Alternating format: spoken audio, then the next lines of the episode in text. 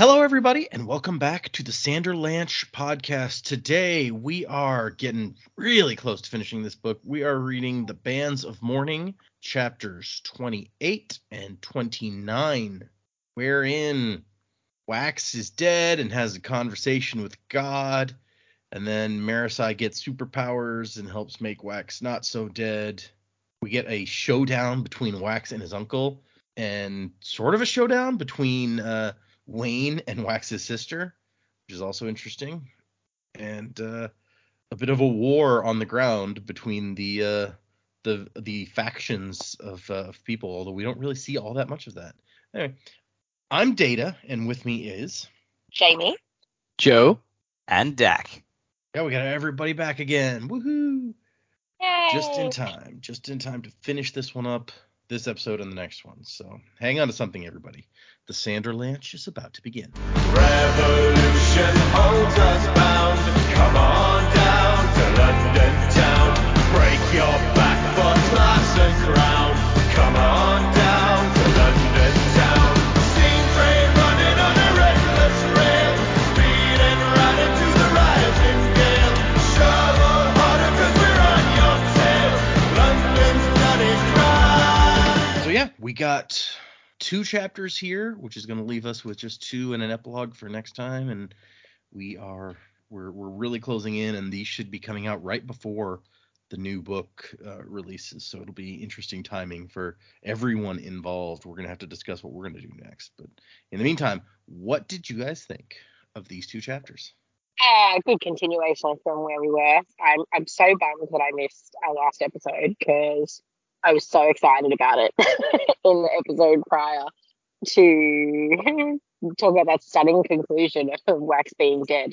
I definitely went into these not expecting Wax to actually be dead, so it was good to to sort of see. I guess everyone come back. I'd kind of forgotten that MeLaan was returned to blob form, and so it was it was nice to see her be able to come back as well. But yeah, cool. Um, on the money with the spearhead, I think that was maybe Joe's prediction back in the day. It was it was fun to see the interactions with Suit again, still like just getting more and more climactic every time. Also, Wayne's moment, like, gosh, how how much Wax's death affected him to actually then be able to shoot Elson was I just I didn't sort of see that coming, but it makes a lot of sense because it's you know, Wayne uh, Wax is the most important person really to Wayne. So yeah, but but good. I'm looking forward to seeing how it all wraps up now.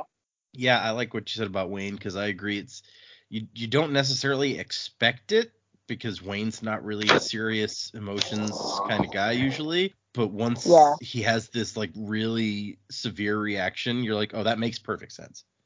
Yeah, and I'm like, I don't think he well, I don't think he knows yet. So what else has he got in him before we get there? Um, but I'm like, I like that he's like gone and sorted his stuff out. He's like, right, you got my friend. Boom, you're gone. Great. Now I can go get my other friend back. like he's on a mission. Yeah, and I remember reading that the first time, being like, what other friend are you talking? Like, I wasn't thinking about, I, and I don't even know if we knew that she had MeLaan spikes. Maybe we did, and I'm not remembering. But I was like, what do what do you mean?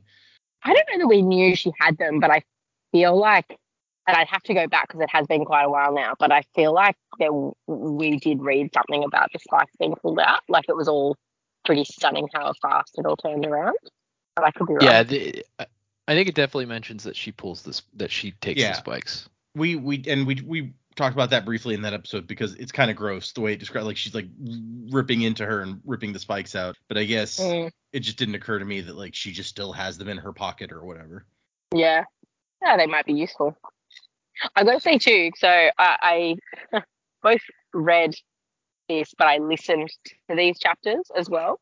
And the voice for Suit almost comes across as like Bane. Dak, there's a cartoon that you've been watching, but it's like that that silly Bane voice. Oh, the, the Harley Quinn Bane. The Harley Quinn Bane, yeah. Oh my god. And that's all I can hear now when I hear Suit. Oh, that is not the impression of cert I ever would have gotten.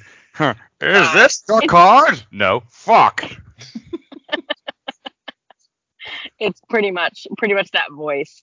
it's very well done. I think Michael has done a really good job, but uh, of, of getting all the voices and, and if you weren't reading along at the same time, being able to tell them all apart. I think he's done a really good job. But it was it was hilarious because that's all I can hear now. I'm gonna need to listen to that now. I was about to say, yeah, Yeah. now I have to listen to that because I, I love Bane in Harley. Harley Quinn is just an, an excellent show. I love it. It's it's it's okay, but um like Bane honestly Bane's the main reason I watch it because he's the, he's the best character in that show. This podcast not sponsored by Warner Brothers. The streets will run with. I think not even Warner Brothers is sponsored by Warner Brothers anymore. Yeah, right. Anyway, Bane wants to see them do a sequel to Up. I remember that. That was so funny. classic. But uh, yeah, now I have to listen to this. I've never, uh, I've talked about before. I can't do audiobooks, so I've never really listened to any of the. Even though people always talk about how awesome Michael Kramer is in those. I do find like I zone out a little bit, but Mm. sometimes it's a necessity for the time frame to have to have listened to it rather than just sit and read it because then I can do other things. But it is, I still prefer reading a book, but it, it is done very well. Yeah, these chapters were good. Obviously, you know, Wax does come back by some crazy magic, which is what Dak and I kind of talked about uh, in the last episode. And so uh, that wasn't a huge surprise because, you know, these are the Wax and Wayne books. Uh, I will say that the I, I really did enjoy. I felt like uh, again, I feel like all these beats in this story are pretty earned. You know, there that's been some of my problems with with maybe some of the other books is that some of the stuff doesn't feel earned or doesn't feel it feels a little bit more abrupt. But I think because of the brevity of these books in general, um, the beats come out at a at a better kind of a better pace. So I will say that I I enjoyed each of these things. Wayne, even even Wayne killing Telsin kind of off page is not super uh, unearned to me. It didn't feel too abrupt or didn't feel like that wasn't a good ending. And you know, it said he shot her in the face. We don't know that she's actually dead because she can heal. So so she may not be dead at all. But yeah, I, I enjoyed uh, I enjoyed each of these sections. The the two chapters that we read, I, I liked the wax and the Edwarn stuff. Um, I think the only I feel like all the characters were really utilized, obviously except for MeLaan, who was still a goof for most of the chapters. But yeah, Steris has her moment, Marasi has her moments, and and Allik has his moments. So it's it was good. I liked it. Yeah, it is nice to have everybody getting a little something to do in the finale, other than like you said, Melon, who even even I guess without like stuff to do, she has a really interesting moment where we get the perspective of uh, her as a Mistwraith. I actually thought that Yeah, was really like cool. that. We haven't had that before.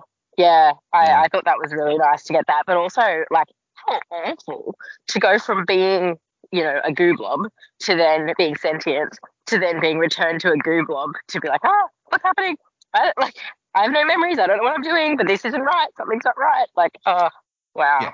It sounds horrifying. Like that that that's like nightmare fuel right there, where it's like you lose all sentience and memory, and you you just, you know something's wrong, but you don't know what it is. Yeah. yeah, no, I thought this was, I thought these chapters were really cool. Yeah, no, like, I agree with Joe. I think the fact that everyone got their moment, and it seemed like for a lot of them they were built up, like in relatively subtle and effective ways. Like Steris had a whole, yeah, look, I'm not, I'm not particularly useful, but that doesn't mean I'm useless. And then just like pulls out the medallion. I thought that was a really cool moment. I really liked Marasi like having the power and just going, you know what, this isn't me, and like getting more comfortable with who she is and what she's there to do. I thought that was really nice as well. Wayne just executing Telsin was brutal. I did think it's like, oh, we really only just got Telsin, who's supposedly even higher up than Suit in this hierarchy, and like you think, well, maybe she like they could bump off Suit in this one, and but we've got the villain set up for the next book. Uh, nope, she's dead. Okay. but the moment itself with her and Wayne was really cool, so I thought that was great. The only thing I sort of had with these chapters is like Suit really took a bit of a backslide into mustache twirling, cackling villain territory here. It's like, ah, you see, I've made myself a leecher. I can get rid of your powers. like, like, this doesn't seem like the crafty bastard we've been dealing with for so long, but I guess he's always hammed it up a bit, so that could just be me misremembering. So you really need to listen to the audiobook then, Jack. yeah, I guess I do. I need to hear this Bane suit. But uh, yeah, no, like it was it was cool. I I loved the conversation with Harmony and how and like how he justified what he did and everything with Wax and so like that that, that all that all played out really well. Yeah, honestly, just like a really satisfying pair of chapters. I felt like a lot of stuff that we've sort of been waiting waiting for has paid off really well. Plot threads are tying up really nicely. Some new perspectives, which was interesting. Like you already mentioned, like the the blob monster of MeLaan. We've also we also saw like a bit from Suit's perspective, which I didn't see coming at all, Hmm. and um, from um, Allik's Captain, whose name escapes me at the moment. Oh yeah, I'd kind of forgotten about that when the captain gets her own little moment too. Yeah. Yeah. Yeah, the suit one is probably my the, the one that I found I guess after MeLaan's the, the one that I found most interesting because he's always been this like very sort of distant figure and you're like you're not sure what's going on in his head and now that you see it he's got it's- it's like these wheels turning sort of like he's constantly planning sort of thing. Yeah, which fits what we know of him. So it was kind of cool to see it happening. He's always like, all right, well, Telsin might be screwed, so hey, maybe I can be sequenced now. Opportunistic bastard. Very loving uncle. It's like, yeah, I guess she might be dead. Whatever. that- Good for me. I mean, Yeah, she it recruited doesn't him in the organization. Yeah. Yeah, it's it sounds a lot like she was kind of the the worst of the two almost in some aspects. Like he's calculating, but she seems kind of brutal, and so he may not have been super thrilled with her in general. According to him, he has tried many times to avoid killing Wax throughout the, the years since Wax came back to the city. Telsin does not seem to have a problem with shooting her brother in the in the neck, so maybe that supports this. Okay, so something that came up in everybody's kind of thing. So I, usually would save this for predictions, but I'm curious now. Do we think that Telsin is dead? I, w- I think it would be more interesting if she wasn't, because I feel like Wayne's the kind of guy that even though he wants to shoot her, it's because he knows she'll heal. Mm. So he's like just he's just doing it to get his own kind of emotions out, and after that, you know, he can like Wax. I think he's the lawman in as much as he's not going to kill somebody if he can avoid it. But maybe I'm wrong. Would it make it easier for Wayne to hold and shoot a gun if he knew that it wasn't going to be fatal? I don't know. I think he makes the decision to hold the gun before he makes the decision on who he's going to kill. So Mm. or shoot at. So you never know. Yeah, I hadn't really thought about it that way. I was like, wow, this is a big thing for Wayne to have to kill her. But given her abilities, maybe maybe he did consider it. And I mean, even if we never see Telsin again in this book and assume she's dead, there's a nice explanation for her to come back as another villain. That's true. Yeah, it might be that we don't get find out one way or another, and then it'll be a Mhm. quote unquote surprise if she pops back up in the next one.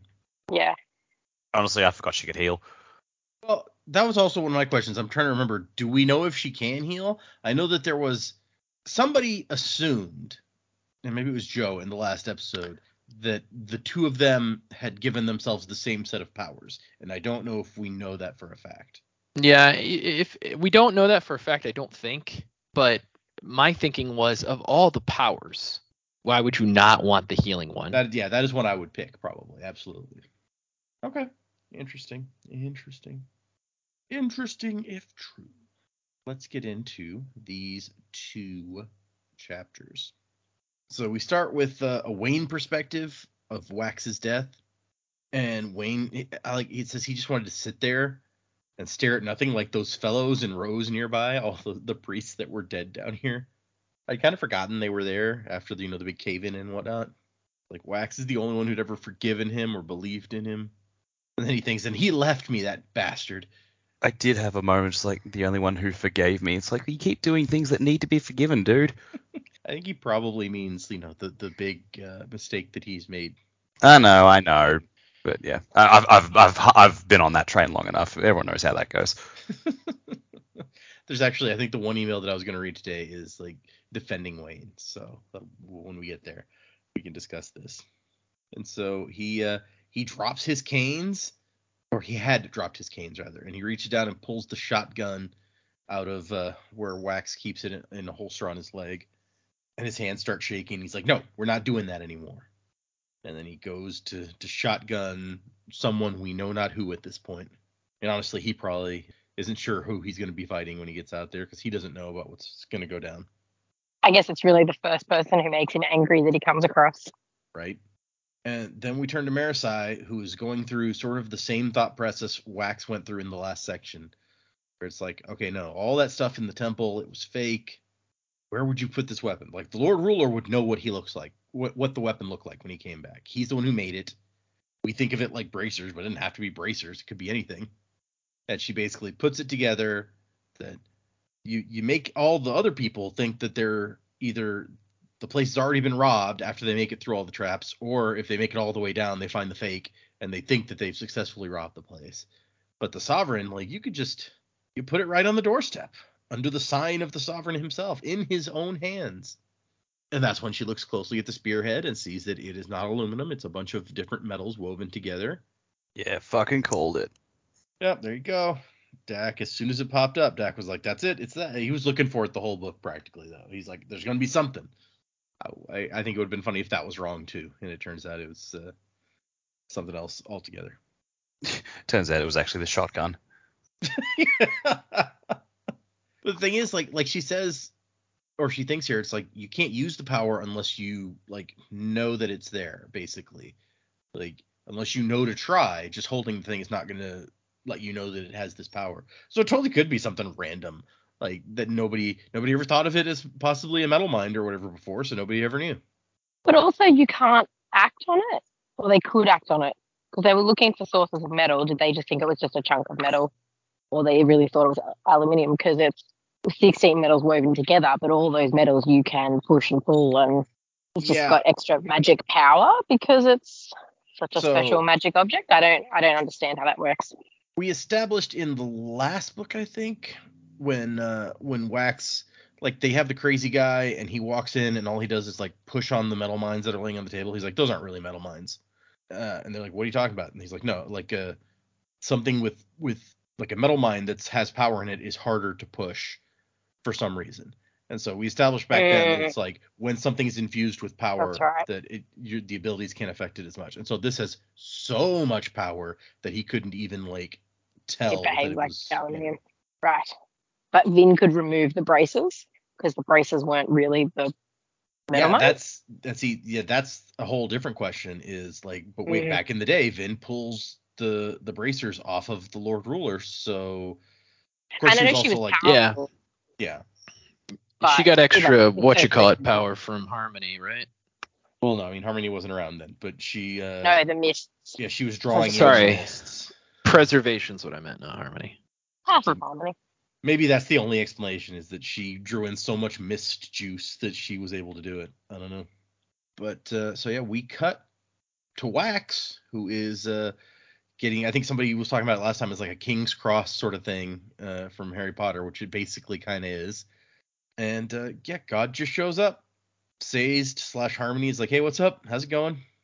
He has a cloak trailing behind him of timelessness, which like kind of the description of that is neat and he has the Terris V pattern robes, but the V's are like strata of time, I like he was still wearing the robes. right? Yeah. And Wax says, which I don't think like we we talked about whether or not Harmony was still doing this because it's what preservation used to do. Wax is like they say that you come to all people when they die, so I guess that's a yes. He is still doing that, and he says Harmony says that it is among his most sacred duties, or what he considers his most sacred duties. Even with other matters pressing, I find time to take this walk. And he tells Wax that, yeah, you're dead. Your body, mind, and soul have separated. One will return to the earth, another to the Cosmere, and the third, even I do not know. That's interesting. He still hasn't figured out whatever is beyond for souls, I guess. Which we know back at the end of the first trilogy, he's like, yeah, you know, Elend and Vin are dead, and uh, I'll figure out how to put them back in their bodies at some point, but for now, I'll let them rest. And then we find out in Secret History that they just kind of like disappear off into the distance or whatever. So I don't know that he's going to figure out how to put them back. And he, he and Wax get into a discussion about like, why why don't you do more, God? Prevent children from being killed. Make sure constables arrive on time to stop deaths and stuff. And I don't know. I feel like this is a, a staple of uh, fantasy fiction, at least. That it's just like if you get to talk to God, then you're like, hey, why don't you do more stuff, God? And God's like, well, I mean, I could, but in the long run, like that's not the the best way to do things. Yeah, I mean, we even see it in that episode of Futurama. Yeah, it's true. Yep. You're this. If you do it just right, they won't be sure you've done anything at all. Are you the remains of God that a satellite collided with? That seems probable. Probable. And so Sazed is basically like, you know, I can't stop all bad things without basically taking away free will. And even if I did stop all bad things from ever happening to people, people would still be mad at me because, like, oh, why am I not as rich as Steve next door? It's true. Damn, Steve. And Wax is just like, no, no, no, don't, don't, don't give me this crap. You're God. You can figure out where to draw the line to prevent the worst of the stuff and still let us lead our own lives. And Sazed is like, yeah, maybe I already did that. You don't see the worst because it never gets to you. And he shows him this uh, an image of the planet with a haze of red pressing in on the world and a uh, a strip of light like a bubble around the world stopping it. And Wax is like, "What? What's that?" And he says, "A, a representation, a crude one, perhaps." So something is out there trying to get at this planet, and Harmony is trying to stop it. Like, I guess like Trell? Question mark. Well, it's red, and Miles said the colors of Trell were like red and gold. Mm-hmm. Ooh, yeah. And so then Wax is like, "No, no, this isn't even, this isn't even about that. You let her die. You let me kill her."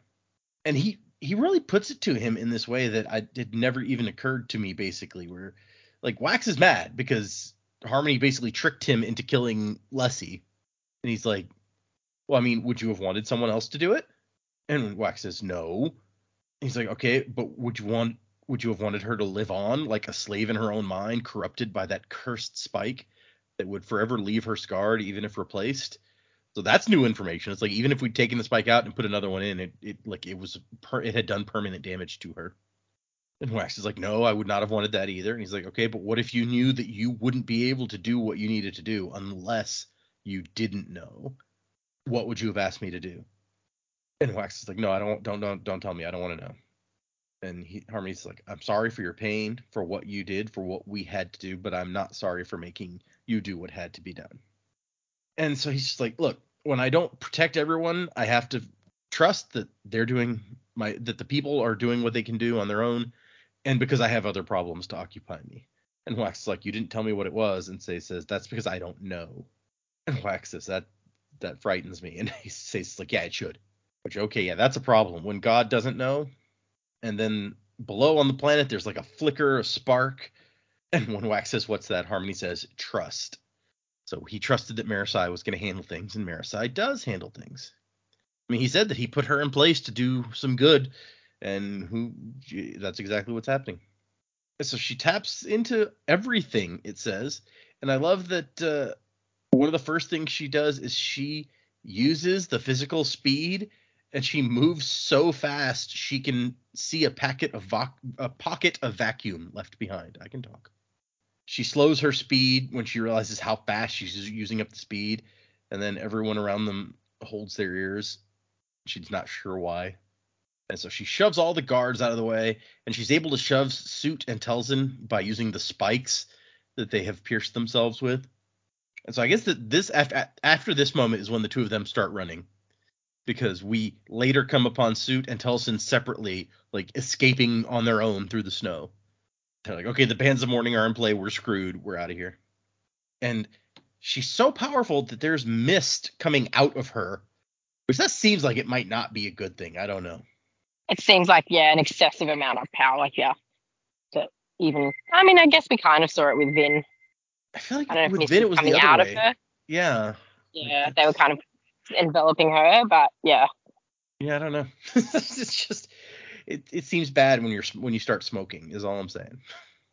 And so yeah, she has all of this power. She feels like she can do anything, and then as someone mentioned, she realizes like this this isn't what I want. Like this isn't me. And that's when she decides what she's gonna do. And then I love Steris's moment of watching her sister fly away, and she's like, "Huh, unexpected." It's like Marasi starting to glow, throwing people around with allomancy, and then streaking away, leaving a trail of mist was not on my list of things that might happen. It didn't even make the appendix. She's just watching this all happen. She goes, "Ah, well, that's new." yeah. It's like yeah, all of my planning, and I never came up with this. Huh? Maybe one of my favorite Steris quotes is her follow up where she's just like, she sees all this, she's like, that's really unexpected, and she's like, huh, I shall have to enlarge my projections of what is plausible during activities such as this, don't you think? It's just so perfect. She's not freaking out. She's not. She's just like, huh. I guess I'll have to reevaluate how I'm uh, how I'm doing this. And then we get her thing where it's it's an interesting because when she gives herself seven out of a hundred in that earlier discussion, it's just like, oh, why are you giving yourself such a low number? But I don't know that anyone asked why. What has she done that she gives herself seven instead of zero? Which we could have come up with answers. I mean, she's throwing up on cue, which I feel like is worth more than seven by itself. Sure.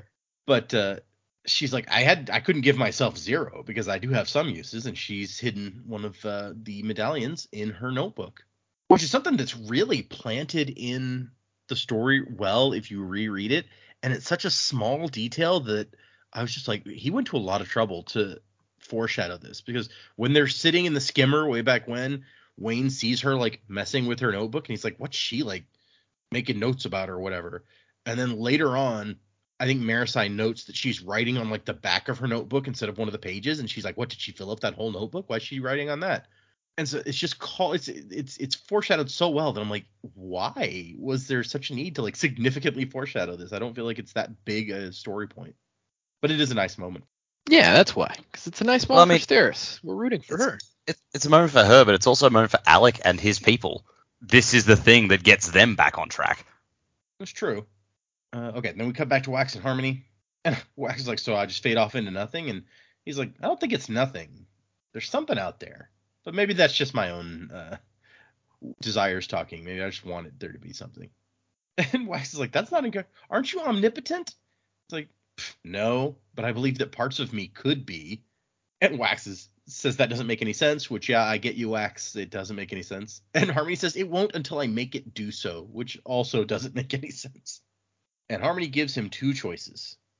Pick a pick a hand, pick one of the pills, red or blue pill. In the right hand is freedom, and in the left hand is something else. In the right hand, ride a corpse boat into the sunset. I mean, yeah, that sounds fun. Corpse Boat. Great band name. I'm pretty sure we've we, we've yeah okay that that's I've already made that joke, I'm Yeah. sure. Yeah. oh, there's a, there's a page I follow on Instagram. Like some guy has picked up like one of the you know right wing sensationalist newspapers like of the country, and he takes like a, a few choice words from their sensationalist headlines and and makes them into album covers. It's the coolest thing ever. It's it's really funny. That's some creativity. I like that. But okay, so from this hand, he hears a female voice being like, "Wax, this will heal you. Come on." And he says, "That hand is duty, isn't it?" And Harmony's like, "No, no, no. You've always seen it like that: duty versus freedom, burden versus adventure, and you always made the quote unquote right choice while everybody else played, and so you resent it." And Wax is like, "No, I don't." And Harmony just looks at him. It says the understanding in his face was infuriating. It's like God knows you, dude. It's fine. And he says, This hand is not duty, it's a different adventure. And when he reaches for that hand, Harmony pulls it away. And he's like, Are you sure? And Wax says, Yes, I'm sure I have to.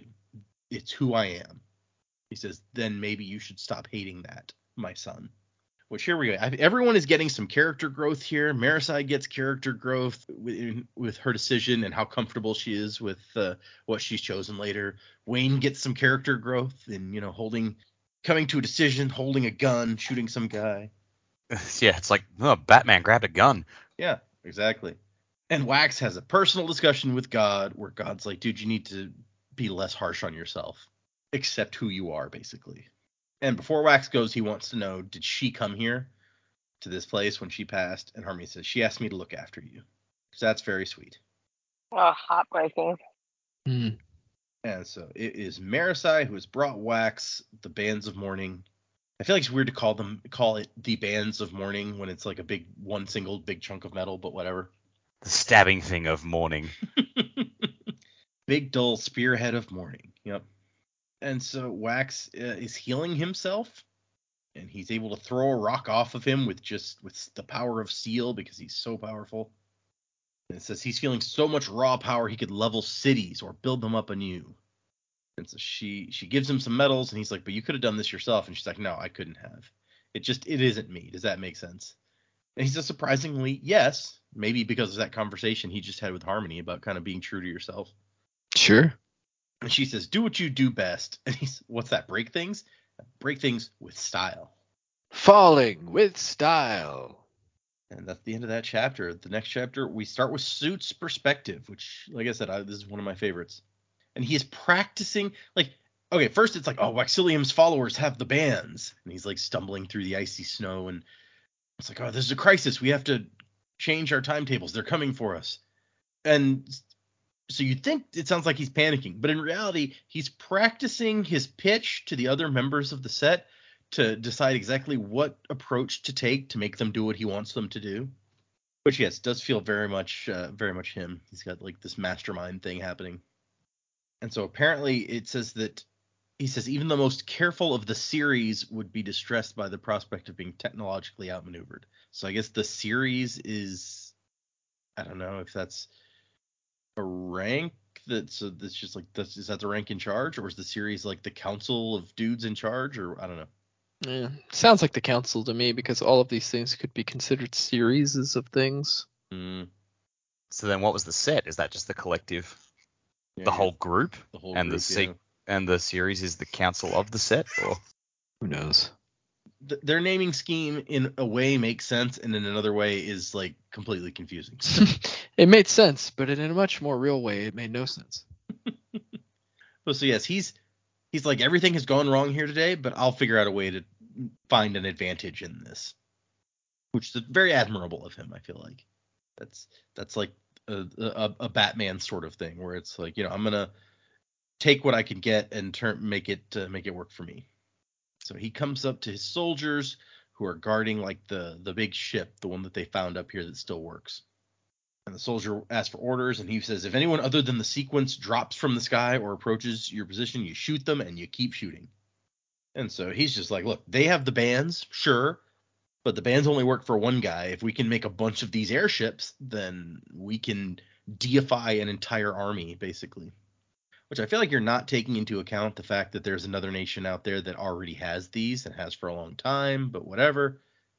And so they've got the ship operational. They give him one of the weight reducing medallions so that he can uh, they can fly.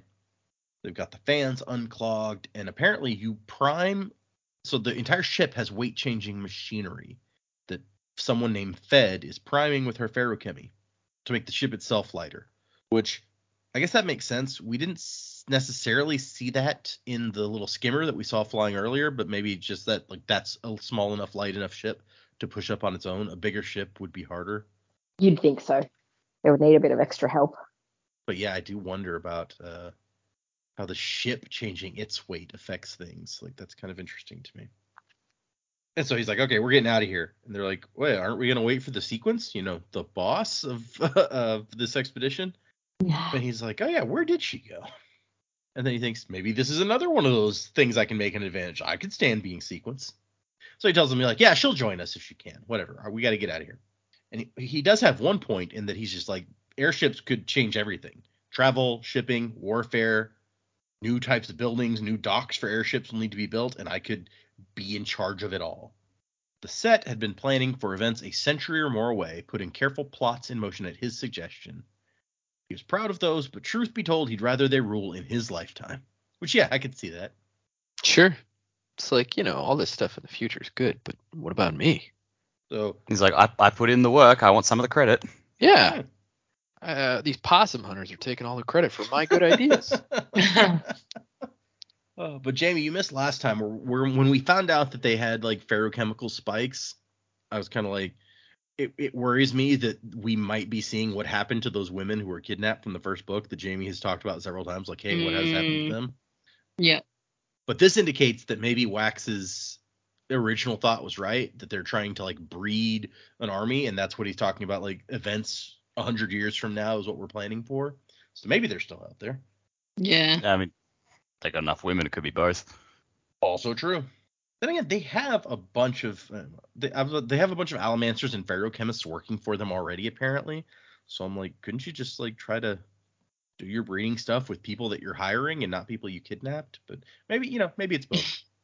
and then we get the captain's perspective. Her name is Jordis, apparently, interesting name.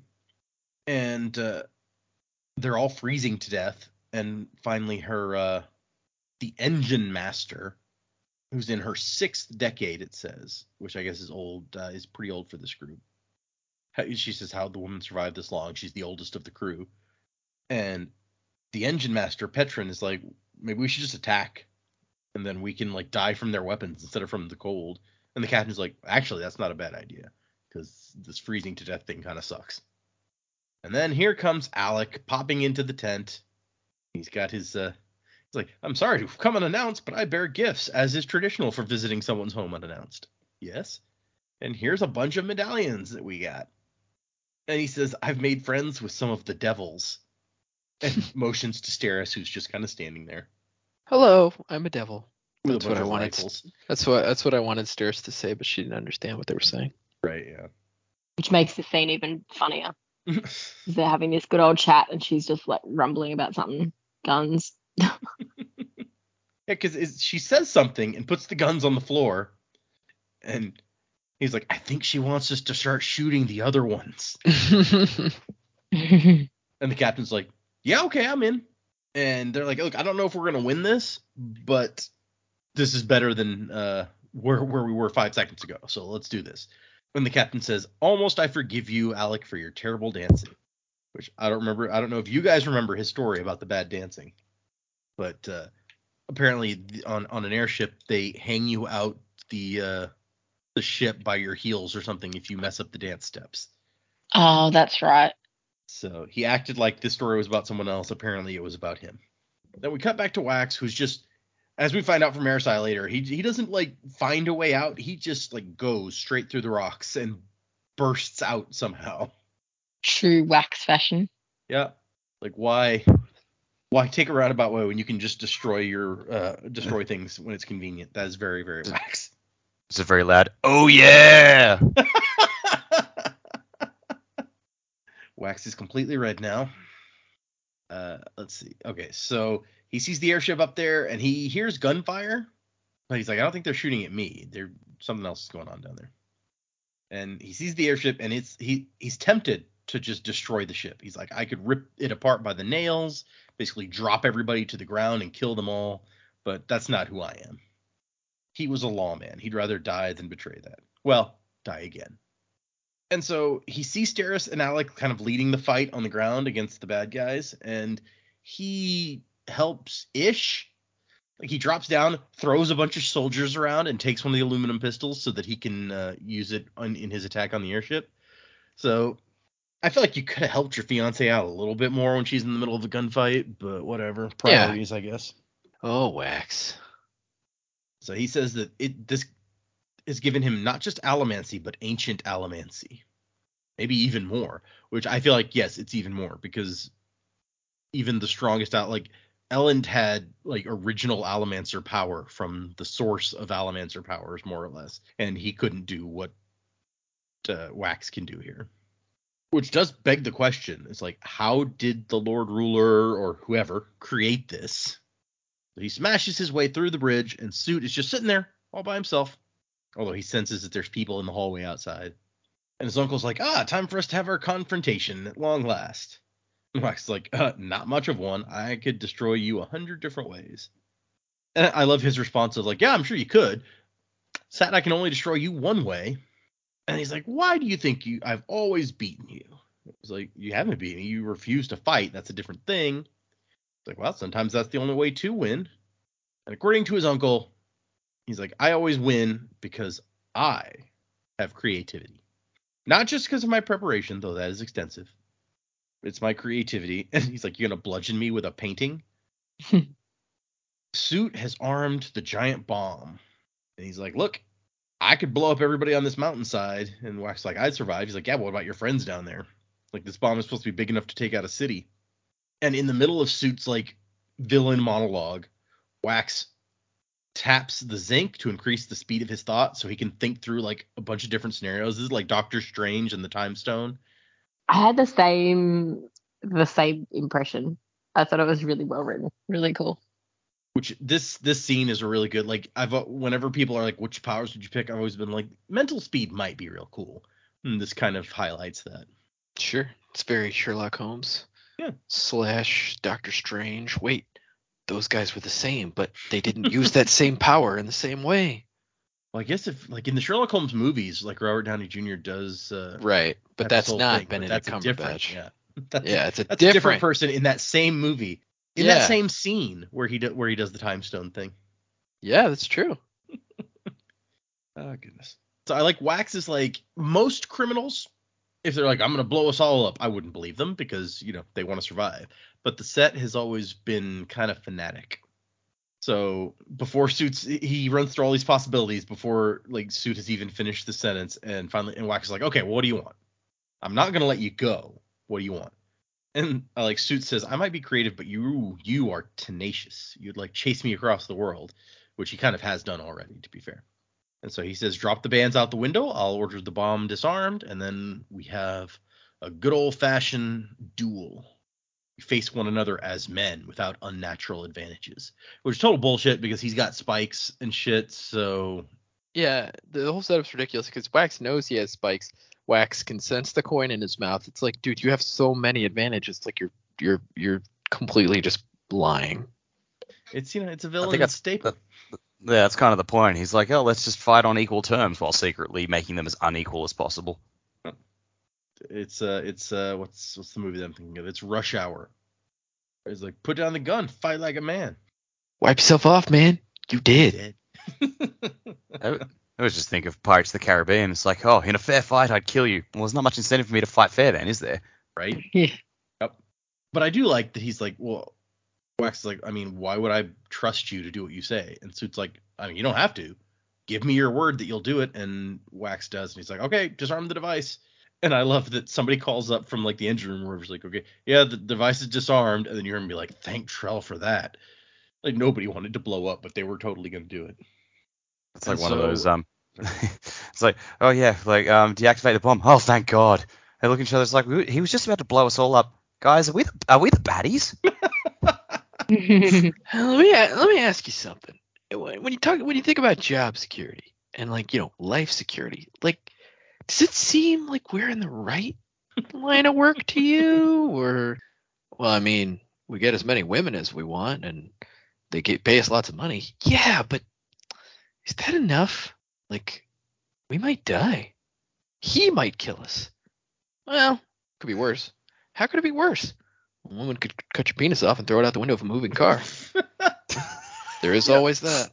it's real hard to tell what these like kind of ground level dudes in the set are thinking if they're in this for the money or if they're just that fanatical that they're happy to blow themselves up to advance the cause there's, there's something i kind of skipped over earlier where it's like when suit comes into the ship like a, the technician walks up to him to tell him what's up and it says the technician is bearing the red uniform of the set's hidden guard and I was like, that's very dramatic sounding, and I don't know what to think of what what is what is the hidden guard, Yeah. It's just like the red guards for the Emperor in Star Wars.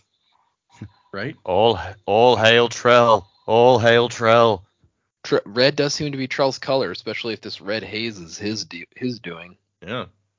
As the suit has a whole monologue about how you know secretly deep down Wax is a killer, and he wants to like just he's always wanted to kill me, so this is your chance to do it without breaking the law, essentially. Which I'm not sure uh, what the laws are if duels are uh, within the legal code here, but whatever.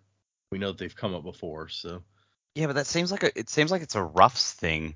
Like it seems like one of those like in the city they'd be like, oh, this is very uncivilized. How dare you, sir? Well, earlier in this book, we we found out that he like broke some guy's nose when he's like the guy challenged him to a duel or something. And he's like, I had I I saved him from me having to kill him in a duel by just breaking his nose with a headbutt. That's right, that because that, that was Steris' things like don't headbutt anybody at this party or whatever. Uh, okay. I don't remember that at all. That was forever ago. Yeah, right. And so they're about to start. Uh, they're about to start their duel when we cut to Telsin, who is also scrambling through the snow, and she's thinking, "Man, suit, what a fucking idiot! I always knew that he was stupid, but flying off in that airship—that's the first place they're gonna look." Which, yeah, okay, point. You do make yourself a big target in that airship, but I think that he had a decent approach. It's very much a oh yeah, you're painting a target on yourself by taking a mode of transportation that isn't walking through the snow. Yeah. Like, oh, that's such that's such an obvious thing. Yeah, because it means not dying. well, Well, mainly Suit is interested in you know the technological possibilities here, but uh, I agree that not dying from uh, freezing to death in the mountains is probably a, a a very useful secondary benefit. Frostbite is not a joke, kids. Nope. But she has her own plan. She's like heading towards the skimmer. No one is paying attention to the little ship while the big ship's flying. And she's figured out how to fly it. And she's like, man, today's been a disaster. Wax knows about the subterfuge. The set is exposed. Our plans are crumbling. So she's got a very negative outlook, whereas Suit was like, ah, this is all an opportunity for us to get ahead. But then again, Suit attracted the attention of Wax with the bands of mourning, so maybe Telsin was closer to the truth. But I, I do like the way from her perspective, like she doesn't know it's coming. She's she hears something bang, and then the snow all around her is suddenly red. And she's like, wait, what? And a voice says, You killed one of my friends today. I'm not gonna let you take a second. And here's Wayne with a shotgun. And she says, You you can't guns? And he's like, Yeah, about that. Cocking the shotgun This is a very action movie sort of moment as he lowers the barrel to her face and fires. I feel like that's the more like Western movie conclusion here than what Wax does, where he falls out of a flying ship. But whatever. Yeah, very much so. Then we get Marasi, who's just like cr- trying to find a way out from the catacombs. Basically, she finds like a little path, and she's like, Wax just ripped out through straight through the stone. Half the chamber collapsed as a result. Which okay, she's real lucky she's not dead then. And she just feels real comfortable with what she did, handing out off this power to someone else, and like who she is. And it's a very it's a very nice moment for Marasi, who has always been this person who was not comfortable with herself, and everyone has always told her she's not good enough. And I so, think too she can see that what she did, even though it's not for her long term, what she did, like she she had to be the one to do that. Yeah, and I mean, when we first met her and we found out she had allomantic powers, she was she's embarrassed of her power. She's always wanted something better, something more useful, and now it's just like she's she's comfortable. She had she had more. She had as much more as you could probably get, and she realizes that that's not who she wants to be. So I I, I really like this for Marasi. This feels like a, ver- a really nice moment for her character. Yeah, absolutely. And then she finds MeLaan still just hanging out, lobbing around. She's like, "Oh, that sucks. I can't really do anything for her right now." But and then she sees Wayne. She hears the gunshot, and Wayne just walks out of the snow holding three spikes in his hand. So Telsin had all three. The the one that they're looking for for Indiana Jones Kandra and the two that belong to MeLaan.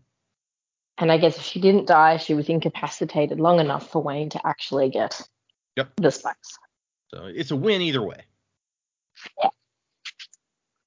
And then we get Suit and Wax about to have their duel, and Wax knows, you know, the Suit's got his whole thing. And so he's not even really trying to get off the first shot and win this duel. Because I mean, as somebody mentions, he knows Suit can heal. It's what's gonna what's the good gonna be of shooting him? Like he can heal, you can't. We know who's gonna win this gunfight. So what he does is he just runs at him, he takes the hit and grabs him. And Suit's like, Ha! I've made myself a leecher, so now you have no allomancy, you're dead. Mustache twirl. Yeah. And uh. And Wax is like, You never learned to mind your surroundings. Wait, no, that's a different uh Yeah, it's a different Batman film. he's like, I'm not Wrong surprised that you forgot. You've always hated Wrong it. bat villain. I'm a Terrisman, uncle. And he uses his ferrochemy, which apparently leeching does not affect ferrochemy in any way, which I, I guess makes sense. Leeching like takes away your metals that you're burning. You don't need to burn metals here, so. Sure. And he basically just Also, rips- really cool use of his ferrochemy. Oh yeah. I mean, these ships are so based on this becoming lighter thing that he just basically rips it apart by becoming way, way heavier, and it's great. Seems like a design flaw. Well, I mean, you probably assume that people flying on the ship want the ship to stay in the air as a rule. Mostly. But I I agree that it's it's, it's Suit is being very uh, mustache twirly here, where he's he, at- once he figures out, out what's going on, he's like, "You fool!" Which is just that's such a villain thing to say. But I love that they they rip through the bottom of the ship, and he basically rides his uncle down, like he gets above him and is just like falling on top of him. And as he screams, Wax can push the coin out of his mouth and into the ground so that he can slow them down. or that he can allow Suit to slow them down. I guess he lets Suit do the pushing, and he decreases his weight because he doesn't have any more uh, Allomancy because Suit has leached him. So, and he has his very dramatic. He's like a lawman is the guy that takes the bullets, nobody else has to, and then he decks him and knocks him out. Which I, I feel it's kind of weird that you can't heal from that. You can heal from getting shot, but not from knocked out. But maybe you know, I guess you can't actively try to heal when you're unconscious. I don't know. Miles, Miles was unconsciously healing way back when, wasn't he? That's true, but I think that we found that we found out that was because he was like constantly healing at all times, basically. So it, he just like had it right. Uh, yeah, that makes sense. we get the MeLaan point of view where she's like in terror. She wants food. She wants a place to hide. She's cold, but doesn't understand what cold is and can't taste dirt, can only taste stone. And she's like deep down, she knows there's something really, really wrong, but she doesn't know what. And then the things start dropping on her, and it's her spikes. She doesn't realize that at first, but she comes back to herself pretty quickly. And she's lost some of her memory. She doesn't remember everything that happened in this room, but she remembers most of it. It's interesting. It's like as she formed her eyes first, but she knew what she would see because she already tasted him on the air and knew his flavor. It's a little bit weird, but at the same time, uh, they've been uh, very intimate, so I believe it. and Wayne says, "Welcome back. I think we won." And that's the end of our chapters. So I feel like between this se- section and the last section we read, we've run through a real quick Sanderlanche in this book, and we still We have, a couple chapters left. So I'm gonna say we have, but I feel like they've it's been an immensely satisfying one. mm, Like the last the last book, I'm just like, oh, it just seemed kind of a I don't want to say a slog, but it just didn't I, I didn't feel comfortable with it by the end of the book. Whereas this one, I'm just like, oh yeah, like I know there's still two chapters and epilogue coming, so there's still shit to do, but it feels neater, I guess. mm, Yeah, I, I just reiterate that I feel like all the beats in this were earned. I feel like the story is pretty tight from top to bottom. There are a few red herring things that aren't wrapped up, at least not yet, that we can just chalk up to, I guess, the set trying to distract Wax. But other than that, yeah, I mean, I feel like this is a pretty tight, tight story. yeah, we still don't. Sorry, I'm trying to think of bits of story. Like we had we have the ape manton symbol, which I think Wax at least has decided Right. was bullshit, and he's not actually there. That was just a distraction. Yeah, same thing with the bandits because I think the bandits are specifically said to be a distraction. Yeah, we had the Yeah, bandits on they- the train robbery, brought which they mention is a distraction, but at the same time, there's an indication that they were looking for something on that train. Right. Yeah, I think they're Yeah. looking for the cube. I think And- that's Yeah, that's I was gonna say it ends up being. it, it it there's at least an implication that it was the cube because they're like then he immediately lost it or something like that. But that opens the question of like, but the cubes came from the airship, right? So how is it on the train? Like, what's going on there? So yeah, there's there's definitely some things that are still not Yeah. completely cleared up. We And in figured a out. surprising uh, twist, Trell, Trell, like Ape Manton will be Trell's human form. yeah. I guess the the coin medallion thing that Hoid gives Wax is like one of the medallions for these peoples. It's I mean, definitely that- made of like multiple metals like these are. yeah. that's, So that would be my guess. So then what what does that one do? Well, didn't they use it? Didn't they? No, I don't I think don't they've used that one. Oh, okay. I thought they did. Well, and the thing is, it, it is made of the different metals, but it also has like a picture of somebody with a spike through one eye, and I don't think any of the other medallions are mentioned as having like that kind of picture. That's true. We, we theorized that it was Marsh because he's the only person we've known with one spike Right. in an eye. Yeah, there's still some some stuff left, but uh, once again, there are still two chapters in epilogue, so who knows what'll get resolved. Let's move into predicaments. I think So how do I think this book's gonna end? I, I think Edwarn and maybe even Telsin are gonna end up in jail because I don't know that Telsin's dead dead. But even if she is dead, you know, Edwarn can still go to jail. I feel like that's not gonna hold either of them. If if they do go to jail, I feel like at some point they're going to escape. Or maybe the set will have them murdered to keep them from from talking about Mm. their plans. Which, you know, I don't think either of these people would do that, but maybe Edwarn would to cut a deal but Telsin doesn't strike me as the type of person who would who would talk to get out get a, get out of uh, get out of something. But maybe I'm wrong about that. So I would imagine that somebody is going to get this airship device information. Somebody who's who's in the who whose hands it will be wrong to have it. So some bad guy is because potentially the airship kept flying. I don't know if it was destroyed enough that it would fell out of the sky, but Yeah. potentially it kept flying and those other people in the set got away. So they could get that airship technology based on them getting away. So there's that possibility for sure. Uh, and I think that I've been predicting this for a little while. I think last book there's going to be some kind of major conflict in Elendel and where people are going to turn on Wax. I think I feel like that's still a major possibility. There's definitely been talk of war throughout this whole books, uh, not the whole book, but a lot of the books. So I think it's very there's a very strong possibility that that will happen. And so maybe that's what we'll we'll see this next book uh, that hasn't even come out yet. So we don't really know what's going to be in it. So Right? Yeah, you guys are almost completely caught up on Mistborn here, so yeah. I'm I'm I- I'm almost in as much dark as you guys are on uh, where this could be going at this point. Yeah. I also think in the epilogue that um that Wax and Steris will get married. Either that or Oh. they'll put off the wedding until maybe the next book. Well, it it would be nice if they got married and Wayne didn't ruin it this time, I guess. Sure. Sure. Well, Wayne's got his own girl now and he's got a steady hand and so he's he's a different guy. So you, you think you think that Suit would uh, would talk to cut a deal? It seems like the kind of thing he'd do, but maybe he'd be too scared of the set to do it. I don't know. Mm, yeah, okay, that's fair. I also think like it'll uh, end with the wedding. I do think that like Wayne's issues with Steris haven't really been resolved yet, so maybe I don't know. It'd be nice if maybe he did try and pull something, but Marasi's on like like oh no, sc- scratch that. MeLaan's the one who convinces him not to. That might be nice. Oh yeah. Yeah, I, I feel like that'll be the epilogue. The only real story beat I sort of predicted coming out of this was they've got the spike back for for grave robber Kandra, whatever his name was. ReLuur. Yeah, and um, I feel like that. Yeah, he's like they're gonna put the spike back in him, and he's gonna have other knowledge of something that we haven't really seen coming at all. Like he's gonna have knowledge of something Trell related, something he gained while being attacked by the set, and so there are all things like, oh, we'll get his spike back, and he'll be really happy and re- and really thrilled, and then they'll put he'll put it back in. He will just start screaming and just goes, "Don't you guys fucking get it? He's coming!" And yeah, it's gonna be like, a, oh shit, what's happening?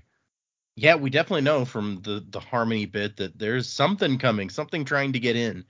Yeah, and if- uh, so yeah. If well, if if they've been building up Trell now for three books, and if like the next book is the last one of this series, I'm like, well, that's clearly where this has got to go.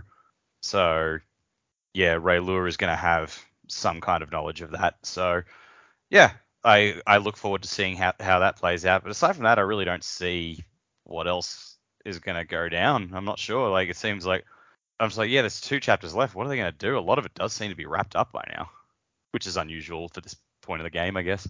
Yeah, right. It's kind of nice to uh, feel like we've gotten a nice complete story at this point instead of being Yeah. like, how is this going to be done by the end of the book? Yeah, it's like I'm sure there's got to be some other twist in the tale. Who knows what? Maybe Suit has one last exit strategy, but yeah, we'll see. Yeah, okay. Yeah, so I, I don't have a huge amount more, I think, than what's already been said. Um, we're kind of at that sort of wrapping up point of the book now. I reckon Suit's still got something up his sleeve. We know he's not dead, but he's he is a bit of a wild card. Not to play into that naming convention too much. um, I hadn't thought of that. That's all. But um, I just yeah. I I also think I mean I don't actually think he would be willing to trade information for a deal. I see it far more likely that he'd be willing to probably die to protect the secrets. Like he he said he'd never die, but I can't imagine him just turning on the set. Like I feel like the consequences if he was still alive and turned on the set would be worse. But it really depends on Telsin if she's dead or not. I think maybe I thought she was just dead, but I think maybe maybe she's not now. Like she was down long enough for Wayne to grab the spikes and maybe think she's dead. But I think it would be cooler if she was able to come back in some form a bit later, finish off their their villainous ways. And I very much hope that uh, Wax and Steris managed to make it down the aisle, particularly after Wax's conversation with Harmony. I feel like it's not necessarily it doesn't make it better, but it is a little bit of closure for him. That you know it would have been worse, and I understand like I understand why it had to be that way. As much as it's awful, and I wish it was different. Like I get it. So I'm hoping that he's able, make, like maybe he's in a better mind frame to mindset to be getting remarried now. So I hope that's that's the thing that's going to happen. And yeah, we're we're obviously a bit off making predictions for the next book, but Trell has to come into it in the next one for sure. And we've got to figure out what Harmony's issue is somewhere. It's got to be related to Trell. You would think, right? After everything we've heard Mm. about Trell, you know. Saying like Harmony's been a bit distracted, and we just Mhm. have no answers on why or what that is. And maybe it's got to answer, you know, where did the soul go? Question. Maybe that's that's kind of where we're looking in the next book. Yeah, that makes sense. I I do like the the idea that after this conversation, maybe he'll be in a better headspace to get married than he was before, because he was kind of freaking out at that wedding at the beginning of the book. Uh, Yeah. But I don't. How do you think it's going to affect his relationship with Harmony? Like, is he going to be able to now go back to not hating God, or is there still going to be some strained stuff there? I feel like he's not going to be, oh, oh, good, my my old buddy Harmony now. I think though there's a little bit more understanding of of why eh, Harmony runs the show the way he does. You know, especially his speech about like where does it stop? Do I stop people from getting injured? Do I stop someone from burning their own house down? You know, where does it end? Everyone's always going to want more. I have to make those calls and they suck, but you know, we have to learn and grow and nothing will happen if I hand everything to you. So I'm hoping that Wax kind of can understand that a bit more. Um, and just just have a little bit more peace, I think, is where he needs to be. It doesn't have to agree with everything that Harmony does, but I feel like rather than rejecting Harmony outright now, he can at least work with him. That would be an improvement. Yeah. Yeah. Yep. All right. I'm willing to work with Harmony again. And Harmony's like, good, because I've got someone who uh, has requested your help. And Marsh just walks in and is like, yep, I, I'm Batman. I need a Robin. Uh, yeah, I don't know. I, I we got the impression from Marsh that he and Harmony are not necessarily always on the same page. So who knows? Uh, Yeah, but like if if um Sazed just rocks up at Marsh's house and goes, um, there's an evil god knocking at the door. Marsh is like, "Ah, I'll get my kit. yeah, probably he'd be on board with helping. One would think. Yeah, one would hope. Evil God, eh? Call those possum hunters. We're gonna need some outside help. Sazed like, you don't mean, oh no, no, no, no, no, no. Hey there. yeah.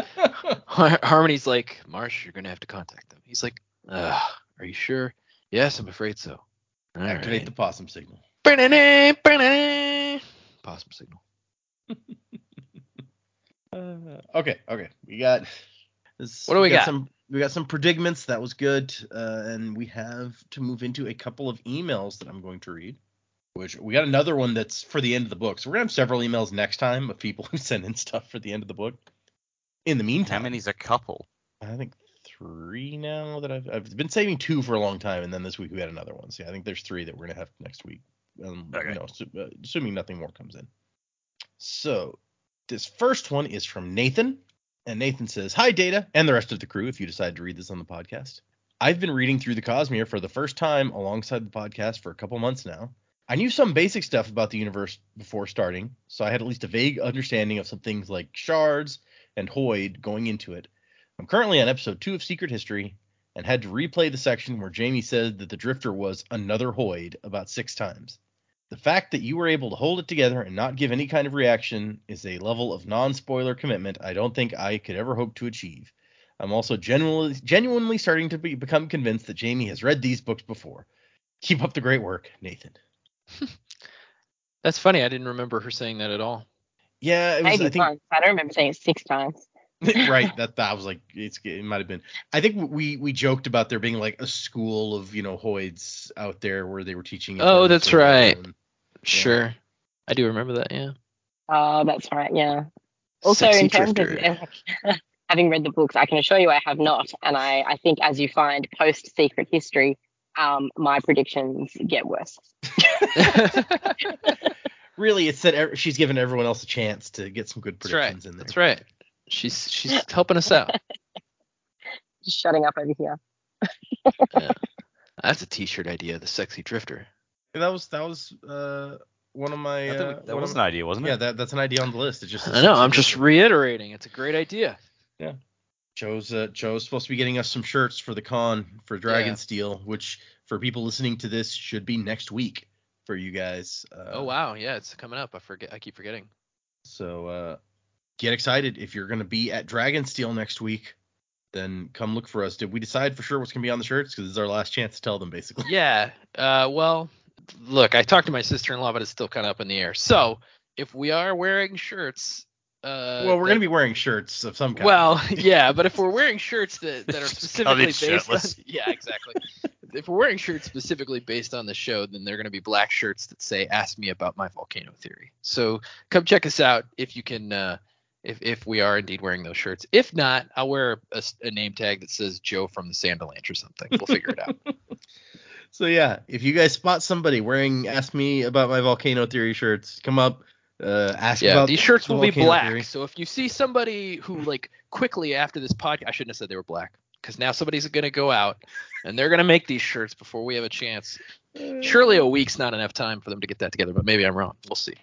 Yes, we are going to have uh, promotional items for the show. So that's one of the reasons I like the ask me about my volcano theory thing. Because even if someone has no idea what the show is, they're like, hey, let me ask you about your volcano theory. And then we'd be like, well, listen to the Sanderlanche podcast. Here is a promotional item that we are handing out. So Joe will have one item and I will have one item and we'll be uh, handing until they run out. Yes, and find Just us pick- both because we'll have different items. So Yep. you know, check check out check out what we got. I'm just picturing like approaching some random person on the street who has a shirt that says "Ask me about my volcano theory," and everyone's like, "Oh, are you from the Sanderlanche?" He's like, "No, I'm a geologist. What are you talking about?" out. Sander what? well, if, if if they're wearing a shirt that says that, then they're trying to provoke your conversation anyway. So you That's you, true. you you got it started. They That's still want to important- talk like- to you. It's fine. yeah, yeah. He's still he's still just like, "Oh, yeah, no, no like volcanoes are gonna like blanket the planet someday. Like, you know, we we, we need to get on this." And everyone's like, "Man, I was trying to talk to you about Hoid, but okay." Yeah. Um, so yes, we're gonna be there. Hopefully, it'll be a lot of fun. I'm, I'm excited. Uh, big uh, about this. Big Yeah. I'm gonna have to. Never been to Utah either, so that'll be interesting. Right, exactly. Yeah, I wore. I was at Disney World this past weekend. one of the days, uh, I think at Epcot or something, I wore my Hoid shirt that just says Hoid in giant letters, and nobody noticed it that time. But I was at. I don't know. I was at uh, Animal Kingdom one time, not this Mhm. week, but a previous year, and the guy in front of me had like a Stormlight Archive shirt, and struck up Oh, a cool. conversation with him based on that. But so they're out there. There's fans everywhere of uh, Brandon's books. You gotta find them. Well, There'll you be hope so. Otherwise, who the hell's listening to us? Yeah, exactly. exactly. Right. Uh, Right. okay. Exactly. The other email I want to do this week is called Wayne Defense, and it's from the Magic Pencil Animations. It says, Hey Sanderlanche crew, just felt I should defend Wayne a little. One aspect of him in particular, actually, his trading. Wayne steals stuff not because he wants to be funny or quirky, but because he has a compulsion to do so and cannot fully control himself. He has kleptomania. Getting mad at him is similar to getting mad at Steris for being socially awkward. Not exactly the same, since Steris' social awkwardness doesn't hurt others and doesn't cause problems, but in a, it's a, in a similar vein, in my opinion. Also, stealing from Wax is him doing his best to limit the damage that his kleptomania causes by stealing from someone who is A, rich enough to afford it, B, won't get mad at or try to arrest him, C, and C, might not even notice, since he's so uninterested in the affairs of his house. Now, Wayne does have other issues that are purely him. Harassing Ranette comes to mind, but his kleptomania is something that he struggles with, not something he does just for fun. That's that email. Uh, look, I guess I I see your point. I think it there's you've you, they've probably got valid reasoning in there, but because the books present it largely as comedically, it's sort of hard to take in the manner you've suggested. So Mm, yeah, I guess that's it's kind of a grey area, but I, I I do see your point there. So well made. I don't. I feel like calling it something he struggles with doesn't ring true because he never seems to try to resist. He always does it and then acts like, "Well, why are you upset about that? Like I traded you something perfectly good for this." And it Right. when when something is that socially unacceptable and frankly illegal in a lot of situations, I feel like you can't just be like, well, you know, it's part of who I am. Like it's uh it, it's a Right. It's, it's it's a thing that I have. I mean, you go to jail in that instance, even, or or to a psychiatric hospital for the criminally Sure. insane or whatever. So Yeah, your personality is not an excuse for your behavior. That's something that you that some people find it very hard to learn, but your personality is not an excuse for your behavior. I, I get I, I do get the perspective that he can't help it, and it does it does in a lot of ways seem like something that I don't I don't know that I that I would say he can't control it because we never see him try or even think about controlling it. We never see him acknowledge that it's wrong in any way. Right. It's ju- it's always a why can't you understand that like I I haven't like your net gain like your net about the same. You you had an object and now you have this object. Failing to take into account any importance or sentimental value of the item, like you know, cha- yeah, trading a rat's tail is not acceptable. but he just yeah he doesn't seem to he doesn't seem to think at all like yeah I know this is wrong mm-hmm. but I can't help myself. For him, he's like, well, what's your issue? Even when people voice they have an issue with it. Yeah. Now, I mean, he does use it to take like it, for the most part, he seems to use it to take more wealthy people down a peg and to help poorer people up by like, hmm. You know, he gives like a silver spoon to some street urchins to go buy a bunch of buns or whatever, and he trades the the he trades wax most of a rat for his hat because wax can afford to lose the hat as some as this guy or this person was pointing out. So I mean, if he's going to do it, he could be worse about it for sure. But I don't know that that's a, a real good excuse. Oh yeah, the whole not see not that. as big Yeah. of a jerk as you could be.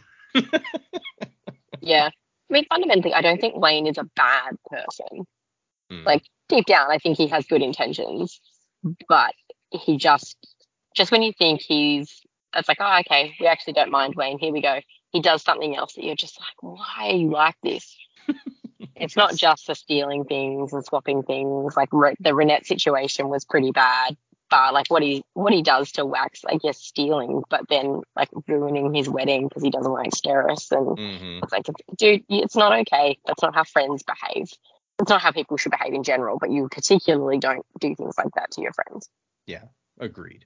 So he's got Wayne is a mixed bag, and I think that we've all acknowledged that. Like he's he's fun and he's funny and he's he's wacky and fun to read about, even when he's being horrible. I think. Well, most of the time when he's mean to Steris, we're like, I don't even want to read that dude. That's be Yeah. nice. We love Steris, but yeah, he's he's got he's he's he's a he's a mixed bag. That's how I'm gonna put it. Mixed bag. Mixed bag of nuts. yeah, that, that's exactly. Uh, okay. See two almonds touching. I do not like almonds. I will say that. That's if if I'm gonna have mixed nuts, I feel like they always end up being like all almonds and peanuts, and that's not- Yeah, I like I like peanuts. I like cashews. I'm not an almond guy. Leave little bits in my mouth. I'm not into it. I like peanuts okay, but I don't like them to be half of like the mixed nuts. I don't need that to be 50% of what I'm paying That's fair. for. Uh, anyway, random sidebar about mixed nuts. Uh, usually I'll just buy cashews. Just eat. straight. Write in about your preference on mixed nuts. We have two new patrons for Joe to. Oh, uh, word. Yeah. Assign some uh, some Feruchemical abilities to. So, Okay, okay. Let's let's let's, let's hear it. need. Oh yeah, I got it.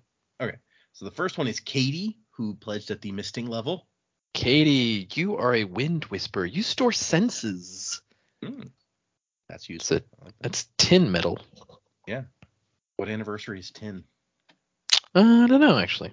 They it's all screwed up because they got like the traditional and the modern list. So like everything's oh, all yeah. Traditionally, up. tin or aluminum is 10th anniversary, apparently. Oh, nice.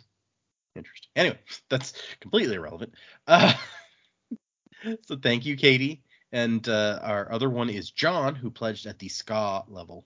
Ah, John, you sir, since we were talking about mental speed earlier, you're a sparker. You store that mental speed. That's one of my favorites. Well done. So, speaking of, I haven't had any more time since I was gone for a week to work on editing the Possum Hunters, but I did edit before I left a bunch of stuff. I started. Okay, so step back one step. I finished as of as of this recording.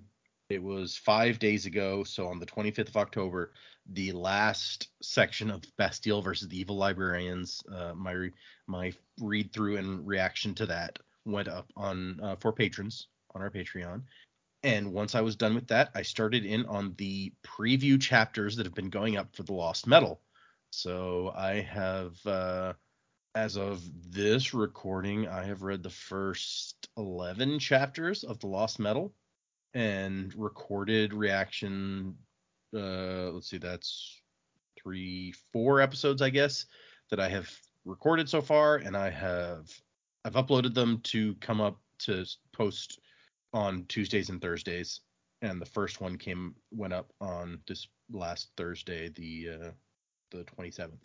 So the first chapter uh, or the first the prologue and chapters one and two of the Lost Metal are also up on the Patreon, and so I hope that uh, if you guys, uh, I hope you guys will enjoy that. If you've been holding out to hear about the Lost Metal, this is the time to join up. And uh, as as he's releasing these chapters, I I held myself off from starting to read them because I knew that I wouldn't want to stop once I started.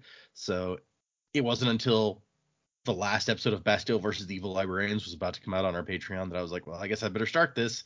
And then I read through in like a couple of hours uh, the first 11 chapters that uh, he, they post a certain number of chapters each week on Tor.com uh, to preview. And so I posted, uh, I recorded all those.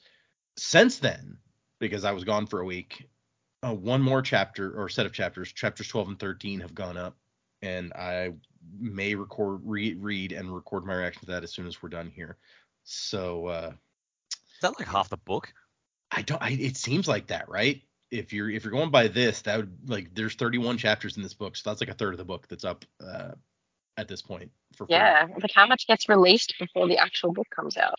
Well, it, it, they've been doing different numbers of chapters. Some weeks it's one. Uh, I think there was one week where it was three. So two seems to be the most common. So if they continue to release them on Mondays up through the new book, then we'll get two, four, maybe six more chapters. I don't know if they'll release it the week the new book comes out. They might hold off on that one. So yeah, that'll be if we got four more chapters, that would be 17. If we got six more, it'll be 19. So yeah, that seems like maybe more than half the book, depending on how long the book ends Wow. Brandon's Brandon's nice about uh, wetting everyone's whistle, releasing uh, releasing stuff. It's much easier with Stormlight chapters though, since those books are so huge. When that new one comes out, he uh, can release like a whole section, and it's still just like a fifth of the book or something. So yeah, I'm reading those, reacting to those, and that will uh, put us put me a little bit ahead of the game when the book actually comes out, and I can start uh, and or rather I can finish reading that, and it'll help maybe deciding where we go next in this show, which is what we come to now. Is that for next week we are reading chapter 30, 31, and the epilogue. So finishing this book for the for next week's episode should be very exciting, uh, and that this episode should come out on the seventh. Uh, well, for us, eighth for Australians and then that one will come out the 14th and then the new book releases the 15th so we'll be that's how close we will be wrapping up our coverage of this to when the new book Oh comes out. wow. Yep. Nailed it. weirdly appropriate but it does mean that when the new but by the time we've finished recording this book i won't know whether we're going to go straight into the next book and even if we were going to go straight into the next book i wouldn't be able to get the book to dak and jamie because it won't be out by the time we need to record that episode so we will have to do something between now uh, but between the end of this book and potentially starting that one if that is the one that we're going to start. So i may pull out a short story i don't know i'm going to figure it out. I have not figured it out yet. So as of right now i don't know where we're going after next week. Hopefully by next week i will. We could look at the chapters that are already released.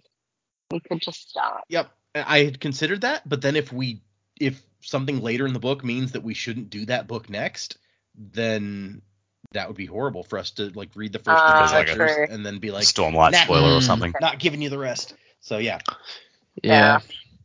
uh, but I also don't necessarily want to move into the next book on our list and then be in another book. Like we'll finish three fourths of this Mistborn series, and then if it turns out that the next book is a perfectly fine book with nothing weird spoiled spoiled for us to go into next, then we'll have taken like a a huge side quest before coming back and finishing this, which also feels kind of awkward. Like I'll I, I can go ahead and reveal because I don't think at this point it'll come as a surprise to anyone, assuming Hmm. that uh, we don't have White Sand in time, which I um, if we end up reading if we end up reading the Lost Metal next, then we may get White Sand in time to read it first because I wanted us to have read White Sand by now. but the the new release date for that is uh, from that Indiegogo campaign is like December. So who knows uh, when we'll actually get those. Uh, How many those times has that been postponed now? yeah, I know it's been a bunch, and they're they do something that I always hate in these campaigns where it's like they just let the the deadline they previously set go by because they don't want to admit that they're not going to make it, even though they've known forever that they're not going to make it. Mm. And they're like, oh, okay, by the way, here's Ah. next deadline. Yeah. Which, if it was Brandon's company running the Kickstarter, like they have done a bunch of them and they always do an amazing job. This is like the the comic book publisher, and they are doing a really crappy job of communicating, and I really hate them. But anyway, Yeah. Time for a digression, real quick. okay. I want to talk about. We're not sponsored by Loot Crate, and I don't care if we ever get sponsored by them because they're terrible. I ordered a March Loot Crate and I still haven't received it. dude i i was a subscriber to their firefly loot crate when they had those and it was like supposed to be a monthly loot crate and at one point like seriously six months went by or more Yeah. between What is it? April, May, June, July, August, September, October. We're in October, and it was supposed to be deli- and it was the March crate. So like that's how long it's been. and they kept Jesus. charging people monthly for the crates that were supposed to be coming out that month even though nothing was coming out and it was ridiculous. Yeah. ridiculous so But you get anyway. that money back? I think eventually all the crates came out, and uh, like eventually they're like, okay, this is the last one, and so they they stopped charging more, and it was just took like a year and a half to get all of the crates you were supposed to get, if I'm remembering right. Ugh. Yeah. Very similar thing. I I ordered like a special edition crate that they're supposed to come out with five of, and it was supposed to come out in May, and it still hasn't come out either. The first one. That said, there was some cool stuff in there, and I, what I heard with the Firefly one in particular is that basically Loot Crate they were running out of money, they couldn't, they had they stopped paying their suppliers of stuff, and so they didn't have any stuff Yeah. to put in these crates. So, Yeah. Well, I've heard they've had like bankruptcy issues and stuff too. So. but yeah, so yeah, that kind of sucks. But uh, the stuff that was in the crates was usually pretty cool when you actually got them. and I was a subscription to like their uh I had a subscription to like their sock thing for a long time. I got a bunch of cool pairs of socks through the Oh yeah, I think you gave me a Rick and Morty pair of socks or something. Yeah, that sounds like a thing I would have done. Anywho, sorry. But yeah, so assuming that we do not move on to White Sand next, which is what I hope that we will that we'll be able to get to White Sand, the next book we are going to read will be Warbreaker, which is an interesting book, partially because Brandon actually wrote it kind of publicly. Like he would write the book and post it on his website, and then people would give feedback or whatever. And he edited, he did edit, he like did writing and editing it live almost on by posting stuff on his website periodically. And so the book is available for free in its entirety on his website, which is uh, when a bunch of people, a bunch of times when people are like, "Hey, like uh, I'm interested in maybe reading something of his," I'm like, "Well, just go download the free one on his website. It's a great novel." But uh, that one I have scheduled out to take 17 weeks, and so that's basically the thing. Like, I don't want to get to the end of this book and be like, "Okay, we're starting Warbreaker," and then we are doing that for 17 weeks before realizing and like in like one or two weeks in i would realize oh hey we could have read we could have finished mistborn next like there was no reason not to and so we would have taken Yeah. an, a 17 week diversion to then just go back and finish mistborn after we've barreled through the first three so that seems like a, a bad approach to me and so that's why i'm like i'm not eager to just jump straight into that so we'll see uh, I'm, I'm going to try to make a plan and uh, we may end up just going for another kind of uh, non Cosmere story, get something fun and different out of the way just to have that week of buffer. We'll see. I mean, yeah, you could you could do like Joe reading the ones we read. Yeah, we talked about that on the last episode, and uh, it's definitely a possibility that we could do. I mean, he's uh, he said that he listened to one Yeah. of the episodes that we recorded, so he couldn't react. to I listened to the yeah, I listened to the first one, so the sci-fi one I, I wouldn't be able to have a good rea- a fresh reaction to, but So yeah, I, I I'll, I'll figure it out before we record the next episode for sure what we want to do, and uh, let everybody know on that one. But for next week, we're finishing out the law uh, the bands of mourning. I almost said the lost metal. The bands of mourning with chapters 31, 30, 31 and epilogue. Gosh, I'm, I swear I can talk. hmm. You know, that's the longest running gag of this podcast. Not possum hunters, not volcanoes. It's David Yeah. just going, oh, can't talk. yeah, I can't talk. I feel like that's every podcast I've I've ever listened to. They're always like, ah, I'm, I'm tripping over my words today. That's just my daily life, you know. It's fine. Yeah, exactly. You got cotton in your mouth. You should walk around. What was that old famous American politician that like walked around with marbles in his mouth so that he could do speeches better? He never won the presidency, but he ran several times. I don't know that I've ever heard of this, and now I want to look this It's up. like, is that actually a thing? Yeah, I mean, I think the story of him having marbles in his mouth is as true as like George Washington chopping down a cherry tree. Like it's you know it's it's a fable, a story, a myth, but it may not be actually true. Uh, okay, so let's see. There's a, there's tales of Demosthenes from ancient Greece. What, talking No, about that's too old. his mouth. Uh, Nah, that's see. too old. I mean, you you guys had some wild presidents. I remember the one who like the you know guy got up to assassinate him and the guns misfired, so the president got down and started beating the shit out of him with his cane or something. Yeah, that was uh um that was Teddy Roosevelt, and he did actually get shot, just didn't kill him. No, no, that wasn't wasn't Roosevelt. It was um he had a really boring name. sure. Uh, Jackson. Jackson. Oh, Uh, that that sounds like him as well. No, but this guy I'm talking about never actually became president. He ran several times, but was never elected. Strom Thurmond. That's the only thing that comes up when I'm. Nah, not that one. Uh, ah. This is a rabbit trail we'll never get Yeah, down. no. I love I love Andrew Jackson because they had to they had to throw his parrot out of his funeral because he taught his parrot how to say so many curse words and the parrot kept yelling them in the funeral so they had Sure. to take it out. Perfect. That's awesome. Yeah, That- right. Wow. Good times, good times. Okay, so yes, two chapters in the epilogue for next time. Music by Miracle of Sound. If you want to send us an email, the address is thesanderlanch at gmail.com. You can find us on Twitter and Instagram, although I haven't posted an Instagram in a while. YouTube, although I haven't updated YouTube in a while. Patreon. Patreon has been getting updated like gangbusters, though. So there's that. And uh, all those sorts of places thanks everybody so much for listening. Thank you to our patrons, new and old, for wanting to support the show so much that uh, you are donating your your hard-earned dollars to uh, to our project. That's that is that is why Joe and I will be able to hand out cool little promotional items that I uh, designed and had printed up because of the patron money. I don't think that we would have been able to do that otherwise. So there are results come are, are already present from uh, what you guys have done, and we appreciate it. So, three chapters for next week. Wasing to the time of next. Colo?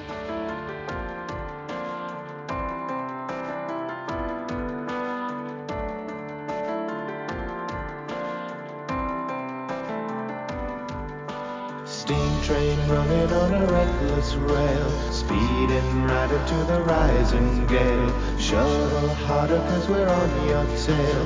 London 35.